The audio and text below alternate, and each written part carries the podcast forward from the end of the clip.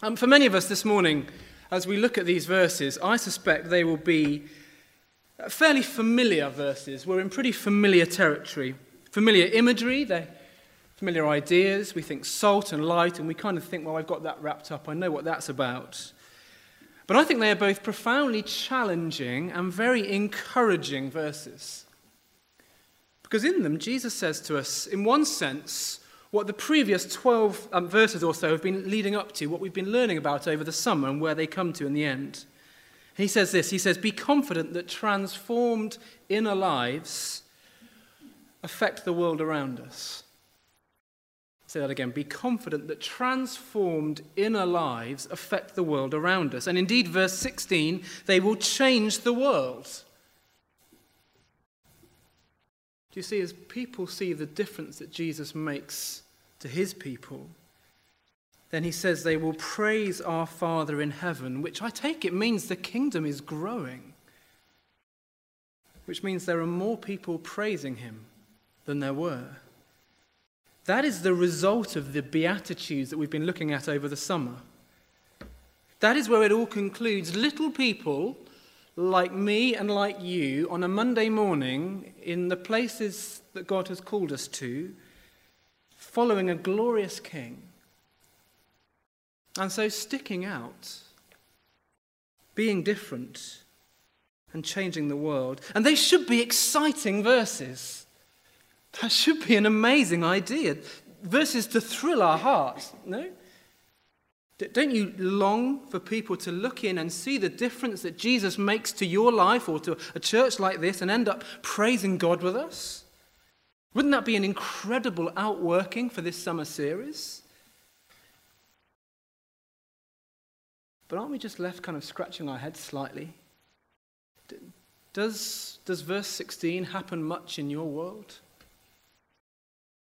Does it happen much in my world? Do you see, they are familiar images. We're in familiar territory. But I suspect when it comes down to it, we've not quite got to grips with what it means, really.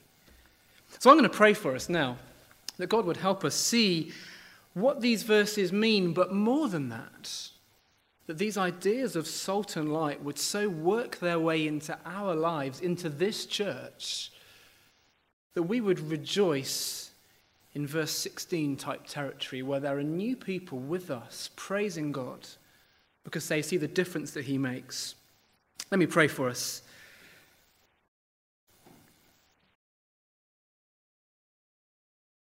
Father, guard us, please, from familiarity. Guard us from thinking we know what you're saying to us, thinking we've got these ideas wrapped up but would you teach us afresh? And more than that, would you transform us, please? We long that our, our, light would shine before others, that they may see our good deeds and glorify you for them with us. Father, we don't simply want to get a bit of grip of these verses. We want them to be a reality in our lives. And so we need your help. In Jesus' name we pray. Amen. Verse 13 You are the salt of the earth. But if the salt loses its saltiness, how can it be made salty again? It is no longer good for anything except to be thrown out and trampled underfoot. So, salt in Bible times was a, was a precious commodity. It was a very important thing used in everyday life for all kinds of things. The main source of salt, I'm told, was the Dead Sea. Uh, particularly, there were some salt cliffs where you could go and collect it, or, or they also harvested it. They, they left sort of salty water, and then the sun got rid of the water, evaporated it off, and the salt was left behind. So it was an item they were very, very familiar with. And yet, one of the problems with this picture of salt is that commentators get in all kinds of a pickle trying to work out exactly what Jesus means here. What does it mean that they are the salt of the earth? Why does he talk about salt? What use or uses of salt does he have in mind as he explains this for us? One of the commentaries I was reading um, lists 11 uses of salt as possibles. And another commentary had an extra one, so there's at least 12 we've got to pick from. What's going on? What does he mean? The other thing as well is that as you sort of trace how these, when these commentaries are written, there are different ideas and fads that go in and out of fashion. At one point, they say, well, it's, it's certainly this and this, or possibly this. But then the next commentator says, no, no, no, no, no, it's definitely this. And so we sort of go in and out of different ideas. I want to focus on, I think, three different um, options. I think they're good options. I think they're the strongest options. And you're, you're going to forgive me for a bit of um, preacher's alliterative butchery um, because they all begin with P, but maybe that will help us get our minds around them. What does it mean that they are the salt of the earth? Firstly, and this is the most butchered one, that is pizzazz. That is, salt is distinctive. It brings flavour. It simply makes a dish more tasty and enjoyable. It's, it's St. Giles' time of the year. You're an Oxford regular, think bright lights, sounds, smells, excitement of St. Giles on what's usually a quiet and fairly boring street. The fair brings something to it, something exciting. It brings some pizzazz for a weekend each year. The reality of salt to make something a bit more distinctive and tasty. So you go to the fish and chip shop and you will cover it in salt, maybe a bit of vinegar, the huge difference that a bit of salt makes to your food. Or think of a, a soup that you're making and you put salt in and it brings out the flavors, the different ingredients. And the reality is, a small amount of salt actually goes a very long way as well. If, you're a parent, you might know that as you're having to scrape salt off from your child's meal because it, it came out in a rush. That would have been a huge encouragement for the first disciples. If you think a small amount of salt goes a long way, there would be very few disciples at this point. And so maybe Jesus is saying, in a bland world, be different. Christians, disciples, be distinctive. I wonder particularly if he's got in mind as well how we use our words. The distinctiveness of our words. Do you remember Paul writes to the church in Colossae? And chapter 4 and verse 6 let your conversation be always full of grace, seasoned with salt, so that you may know how to answer everyone. It's kind of a salty wisdom, salty words. So, can I be direct? Can I ask, how, how different and distinctive are you from those around you? It's so easy just to blend in. Maybe you're um, heading back to school this week, maybe as a pupil or as a teacher, and you're aware of the way you can easily just blend into the culture around you, to the norms and the values of everyone else. We don't like sticking out much. We don't like it. Or maybe life is just busy and hard and tiring, and you're thinking something else to add to my to do list. I've got, to, I've got to be different as well. I've got to have a bit of pizzazz in a bland world. It's easy just to have a basic life that's the same as everyone else, and we kind of go to church on Sundays. But Jesus has just told us what salty people look like. It's what we've been looking at over the summer. A salty person is someone who is blessed because they are poor in spirit or someone who mourns over sin, or someone who is meek in the way they treat others, or, or peacemakers, or, or the merciful. Saltiness is being like Christ. Again, maybe the question is how are our words different from those around us? It's easy just to, to blend in and to complain and to gossip and to moan like everyone else. Everyone else is joining in. But how do we draw a line and be different? Or maybe better still, how do we speak words of grace and kindness and humility and peacemaking and encouragement? How might those words change your workplace, change the team that you're a part of?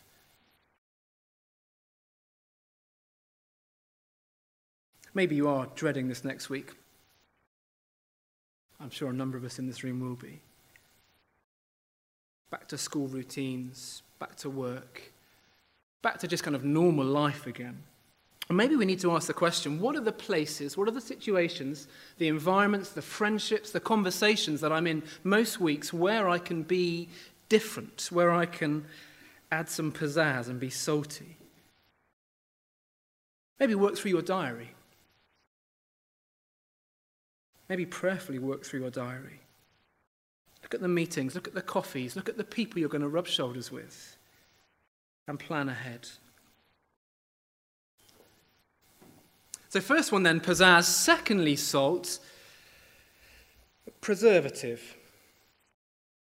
So, imagine the fishermen we've already encountered in Matthew. You've got Simon Peter and Andrew, you've got James and John, and they've been out fishing all night, and it's the morning, and they have caught this huge, huge haul. More fish than they know what to do with. And they drag them all in, and they put them in the freezer. There's no freezer. They can't put them in the fridge or the freezer. There is nothing like that. There's just hot sun. And what happens to fish when it gets hot in the sun? Stinks. It rots. And so I'm told salt was used as a preservative. Applied to the fish, makes it last longer. And so maybe Jesus is, is saying, friends, this, this world is broken and rotten and sinful and selfish. It's the kind of world where people say, me first. It's the kind of world where we look after number one. And so maybe as disciples, we're here to be a preservative, to, to stop something of the rot. Again, how well? Maybe through poverty of spirit, or mourning over sin, or meekness, or hungering and thirsting for righteousness, or being a peacemaker. But in a broken and rotten world, maybe as Christians, we're meant to preserve it in some way. Again, go through your diary this week, think through what's coming up, and work out where perhaps you need to, to make a stand on things. Maybe it is the dishonesty that just goes unquestioned, it's just normal part of life in your workplace. Maybe it's the deceit, the small things in people's eyes, but big things in the Lord's eyes. Well, there are places you need to be brave, to be distinctive, to be a preservative element. Maybe that's the kind of thing Jesus is getting at. Or thirdly, the prophetic witness. Now, what is that? Okay, so earlier in the Bible, salt is an absolutely key element to the life of God's people. Uh, it's in a, number of the sacrifices, and there you see salt represents commitment to God, and indeed the commitment of God to his people as well. Let me give you a couple of examples. Leviticus 2, verse 13 says, And every offering of your grain offering you shall season with salt. You shall not allow the salt of the covenant of your God to be lacking from your grain offering. With all your offerings you shall offer salt. Or maybe Numbers 18, a bit later, an, an everlasting covenant of salt before the Lord for both you and your offspring. And so, in adding salt to your sacrifice, it was a way of saying, I bind myself to this agreement. It was a sign of covenant faithfulness, of commitment. In some cultures today, that kind of thing still happens. Salt is used as, salt is used as a way of symbolically ratifying a decision. It's rather like shaking hands on something. Which means, well, maybe salt here is Jesus saying to the disciples, Do you remember how before me the people of God were to be a prophetic witness to the world? To be different in the world, to show the world something of what I am like. Why so Jesus is here saying to his people, You are the new Israel. You are to be a prophetic witness. You are to represent God to the world. And salt ratifies that as it did before Christ. So maybe some say there's something kind of covenantal going on here. The prophetic witness of the people of God that puts them in continuity with the people of God before Jesus. They're showing their commitment to Him. They're showing the Lord's commitment to His people as they stand out for Him. They are to be a people like their king. Which all sounds rather hopeful. Verse 13 You are the salt of the earth. But but if the salt loses its saltiness, how can it be made salty again? It's, it's no longer good for anything except to be thrown out and trampled underfoot. Do you see, if salt loses its saltiness, or I think the verb more literally means to become foolish, if salt becomes foolish, then what is the point of it now? If we're not distinctive or different or preserving or, or a witness to the Lord, what's the point of us? If it just becomes about a culture or a habit or something we've always done, and we're no different from anyone else, if we just blend in, is there really much point in us being here? Jesus says, Take careful heed of the warning. What might that look like? I wonder as we turn the pages of Scripture, as we turn the pages of the New Testament, we see something of that happening. The gospel unfolds, and we see Jesus, the truly salty one, if you like. But we see encounters that he has with sort of so called committed believers who, who thought they were following God, but they were in cahoots with the Roman governing authorities. They had been assimilated by the, the prevailing culture. They weren't any different. They had compromised. They were salt that had lost its saltiness. And unsalty salt is useless, pointless, purposeless, disposable. It's just fit for adding with water and pouring down the sink or putting it in your green bin. It's a contradiction in terms. So, again, maybe a bit of homework this week as term starts. Maybe as home groups kind of kick off again and start to gather some momentum, or you grab coffee with someone. I've got three questions to, to sort of chew over, if you like, on the screen there. What does it mean for you to be salty? That will likely be a very different thing for each of us in the different contexts that we find ourselves in the different people that we rub shoulders with, the different conversations we will have each week. What does it mean for you to be salty? And then, are you salty? And the answer is always going to be kind of yes and no. But let's be honest about that. But then here's the one that made me think what does it mean for you to stop being salty? How might that happen? How might you lose some of that distinctiveness?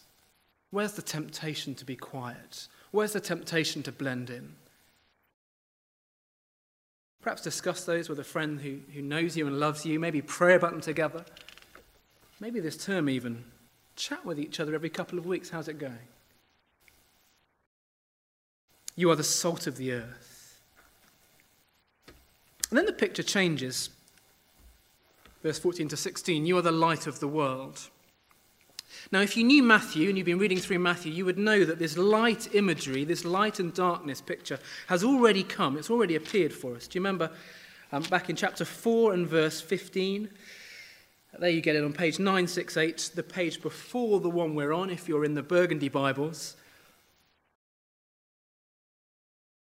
You remember Matthew quoting from the prophet Isaiah? He says this He says, Land of Zebulun and the land of Naphtali, the way of the sea beyond the Jordan, Galilee of the Gentiles. The people living in darkness have seen a great light. On those living in the land of the shadow of death, a light has dawned. From that time on, Jesus began to preach, Repent, for the kingdom of heaven has come near. So, what is the light that Jesus speaks of here?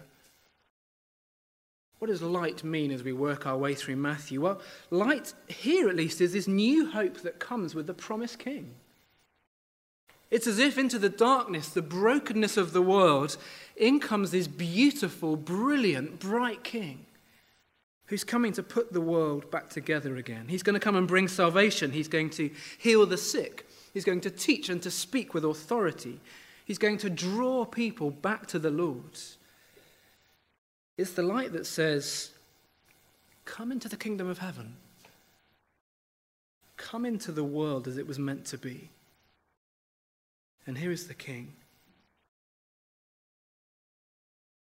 It's striking because as you go through the prophet Isaiah, actually what happens is here at the beginning, Isaiah 9, that Matthew quotes in Matthew 4, this seems to be talking about a specific individual. Here is God Himself from the line of David who's going to come and bring light into the darkness. But you know, as Matthew develops, as the pages turn, as the story unfolds, something very strange happens because it's not just an individual who's going to be a light for the Gentiles, but it's going to be the covenant people. It's going to be the people of the king who will be a light for the Gentiles. They are the people who will point folk back to the Lord and to salvation in him. And so Jesus gives us two pictures of this light that he talks of. Two examples a city on a hillside and a lamp in a house. City on a hillside. Again, again, I wonder if there's a context that Jesus is speaking into. There are ideas we're meant to bring forward from the Old Testament as we think through what it means to be a city on a hill. Where do you find a city on a hill? Before Christ, or even after Christ, you find it at Jerusalem. God's city. God's city. To represent Him. To be the place of His ruling, the place of His king. And yet, what has His city become like? What has Jerusalem become like? Again, let me read to you from Isaiah in chapter 2. He says, In the last days, the mountain of the Lord's temple will be established as the highest of the mountains. It will be exalted over the hills. And the nations will stream to it. Many people will come and say, Come, let's go to the mountain of the Lord, to the temple of the God of Jacob. He will teach us his ways so that we may walk in his paths. The law will go out from Zion, the word of the Lord from Jerusalem. Come, descendants of Jacob, let us walk in the light of the Lord. That's what it's meant to be like. But in the transition from verse 5 to verse 6 in Isaiah 2, you, Lord, have abandoned your people.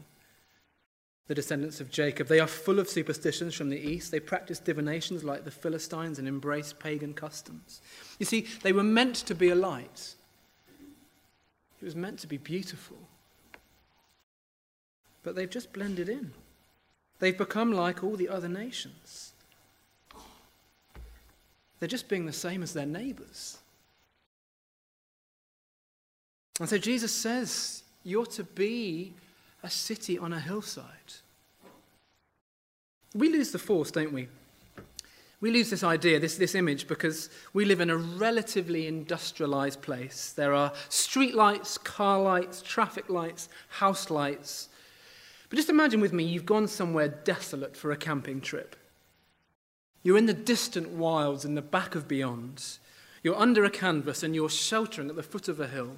You're away from people, you're away from the urban, you're away from man made lights, and suddenly the moon goes behind a thick, dark cloud. And it is dark. It is barely see the hand in front of your face dark. But then imagine there is a city on the hillside where you are. And the lights from the houses perhaps reflect off the clouds, and suddenly the darkness becomes bearable. You see, we probably miss how debilitating darkness is because light is so readily available for us. Maybe it's only in something like a power cut when these truths, these images begin to make more sense. Perhaps when we begin to see how dark the natural world really is. But they are to be a city on a hillside and secondly, they're to be a lamp in a house. Again, we've got electric lights, we've got um, replacement bulbs, we have uh, torches on our phones, should you so require them. We don't particularly understand what it means to be in the dark. The lamp Jesus is describing here will have been a shallow bowl of oil with a small wick, and you would light it, and the oil would burn, and everyone could see again. There would be light in the house. Not a lot of light, perhaps, by modern standards, but by ancient standards. Suddenly, the evening becomes available to you. The sun goes down, And suddenly you can carry on with life to some extent. You can see what you're doing. You can use your time well. Imagine a family, they're excited, they've got their first lamp or a replacement lamp. New bowl, new oil, new wick. And they light it, and mum is there. And she puts it under a bucket. What are you doing? You've missed the point. What are you doing? That makes no sense. It's foolish, it's unheard of. Aside from the scientific fact, you pedants, that would say it runs out of oxygen, that's not Jesus' point, science teachers. But it is there to provide light. Don't cover it up. That would be a waste. Use the light, don't hide the light. The whole point of the lamp is to bring light, just as the whole point of salt is to be salty. Question I have, which you can come and um, teach me afterwards about, is why Jesus uses these two examples. Why not just a lamp? Why not just a city? Why both? Is he just reinforcing it? Is he just sort of hitting the point home? It's repetition from the preacher. A bit of me wonders whether he's making a point that light can be both individual and it can be corporate. You see, the lamp is singular. There would be one flame, maybe. It's, it's me, it's you in our weeks, in our lives, wherever the Lord has placed us, being a light, pointing people to Christ. But the city is a collection of lights, it's together, it's all of us. It's shining and being magnified and spurring each other on. Maybe it's more about a community, that the effect that we have as, as disciples together in the situations that we find ourselves in, the places the Lord has called us to. Maybe us as a church, our corporate witness in East Oxford. Maybe it makes us ask the question well, who can I shine with through the week? Are there Christians in my workplace or on my street or on my team where I need to, to work harder at engaging with them? Maybe to pray with them. Maybe to encourage them. Maybe so we might be a city on a hill together in a dark place. Maybe. And the other point, of course, that we can't ignore is that we need to be among people. That's something of his point as he talks about not being a lamp under a bucket, isn't it? That's something of a danger, I think, as we think about these Beatitudes. They are all about internals, they are about your character. They are, in a sense, about what you are like behind closed doors to some extent. Man looks at outward appearance, God looks at the heart. And so it's not a very big step for us then to say, well, well, do you know, everything can become quite private then. And we can end up just looking inwards and sort of gazing at our navels and retreating from the reality of life and focusing on our inner self and not getting distracted by normal life. And the story of church history will follow that as well. And that can be our story. Jesus says you need to be seen by others. And it's very difficult to be seen by others if we are locked away from others. It's funny, I, look out and I, I recognize that Oxford is one of those weird places where there are lots and lots of Christian organizations and charities based here. And so lots of you work with Christians the whole time, very much. Let me encourage you to, to go find some darkness. Don't get stuck in the holy huddle together, but, but go and be different somewhere. Whatever that might be for you. Join a club. Hook up with some old friends again. Whatever it might be. Don't get stuck in the holy huddle where we end up basically putting our lamp under a bucket. Rather, let's put it on a stand so that people will see. Some people think that Jesus is specifically contrasting his disciples here with a particular sect from Judaism at the time who, who called themselves the sons of light. But the reality was that they kind of closed themselves away from anyone else. They didn't interact, they shut the door they shut the window and they withdrew. That may or may not be true, but it's a temptation for us, isn't it? It's easier. We talked last time about the, the reality of persecution, it being like sandpaper. The values of God's kingdom and the values of this world's kingdom scraping against each other, and it's painful. And we, You ever try putting sandpaper on the back of your hand? We kind of wouldn't do that. It hurts. Maybe we'd rather not be different, and so we retreat. But the call is for exposure. The world is dark, but we are to be light. And this light, what does he mean by this light? Well, verse 16 is explicit.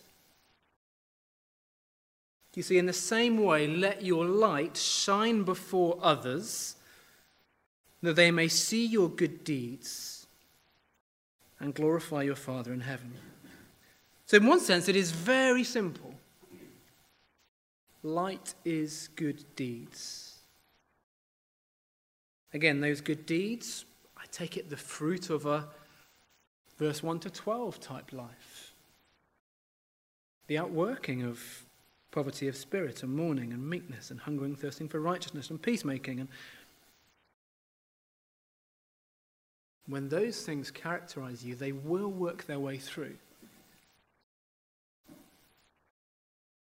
Changed hearts lead to changed actions, they lead to good deeds. So, in one sense, it's simple, but in another, I wonder if it's not quite so simple. Because it's interesting, the end goal that Jesus outlines in verse 16 is quite specific. We were there last time, we had a sneaky peek, if you remember. The doing good, the good deeds result in people glorifying our Father in heaven. I don't think that's just people saying, Aren't Christians great? Aren't they kind? Well done, Lord. I think they are worshipping Him, they are glorifying Him because they have come to worship with us. And not just actually glorifying God, they're glorifying your Father in heaven, it says. So, so why is it not so simple? Because I'm not sure whether good deeds on their own will bring about that kind of reaction. I wonder if it's implied that words will accompany them, even if it's expected that words will accompany the good deeds. Maybe even that's where the salty thing comes from in verse 13. It's the salty, different, distinctive gospel gracious wisdom that interprets what's going on in the light of verse 14 and 15. It's quite easy to do good deeds. It's quite easy to be nice. It's quite hard to speak about our faith, to speak about Christ, isn't it? I heard recently a brilliant story of, um, of an African missionary arriving for the first time at Heathrow coming to our country to speak to people of Christ. It was his first time ever flying. It was his first time at Heathrow. And he heads through customs and they ask him, Have you got anything to declare? And he's a bit confused. To which he replies, Of course I have something to declare. I have a message to declare that Jesus is Lord. And I love that because where we have grown tired of that message, or we have grown fearful of proclaiming that message, it's a joy to hear of people who haven't, who just get on with it. So, if good deeds result in people praising our Father in heaven, then I take it good deeds need to come with words as well. And that's expected. I've used this um, story before at Magdalen Road, and it's a powerful and moving story. It's the kind of story that gives me goosebumps. Um, I'm going to make no apologies for using it again because I think it really helps us see something of what this might look like. It's a, it's a um, story that the American pastor um, Tim Keller tells of a, lady who appears in his church in New York one day. And he, he asks her, he goes and chats to her afterwards and said, Hey, so what's your connection with um, the church here? How did you find your way here? And she said this. She says, Well, it started a few weeks ago. I made a big mistake at work. I was new, and it really was a very big mistake at work. I should have been fired. But I was at the meeting with my boss, who was well respected, in a room together, and I expected him to heap all the blame on me. But instead, he absorbed the blame. And he took responsibility for my mistakes. And everyone believed him, and it all went away. All my stress had gone. And when I asked him why he did it, he said, Don't worry about it. Do you know, I've worked here so long, I've got the collateral built up, I can absorb this one. Just accept it as a, as a gift. It's fine. It's fine. And this really bugged me, she says. I have worked for tens of bosses, but I've not seen them accept, um, I've seen them accept the credit for loads of my work, but I've never heard of a boss who took my blame. So she goes back to him. And she starts pushing him again and again and again and says, What makes you so special? Why would you do that for me? And he eventually let it slip that he was a Christian. And that being a Christian made the difference because he wasn't working for the approval of the people around him. And her first question was, Where do you go to church? Where can I go to a church that will tell me things like that? And so here I am. It's striking, isn't it? He, he simply treated her differently. Maybe in a culture of blame, he, he was salty, he was light, and eventually he told her why. Wouldn't you just love to be a part of a church made up of people like that? A people like our King, a people of salt and light in the, the thick of the darkness of a broken world. Transport that example to your workplace or to your environment or to your week. A people who are, who are salty, the, the pizzazz, the preservative, the prophetic witness, as our lives show something of what God is like. A people of light in the darkness, pointing folk around us to the goodness of our King, whether on our own or in groups together. And the result being that they may see our good deeds and glorify our Father in heaven. Let's pray.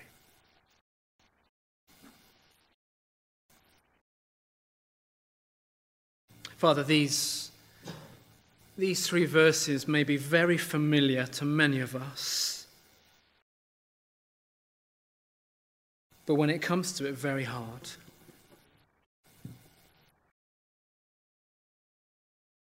And so we pray that you would guard us from, from simply absorbing the values of the culture around us.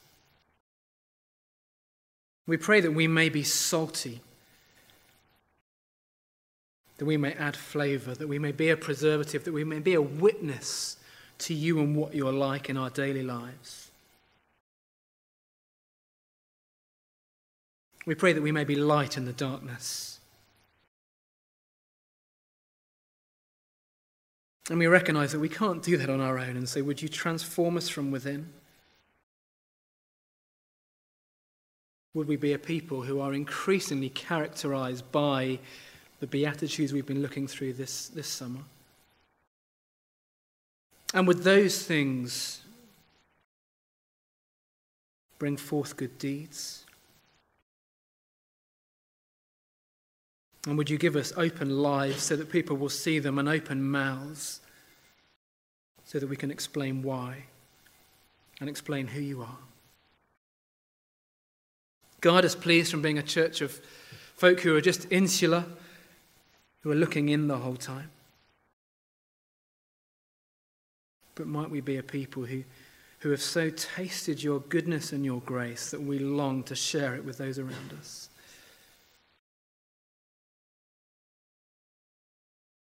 Father, we long that there would be people who, who see the difference that you make.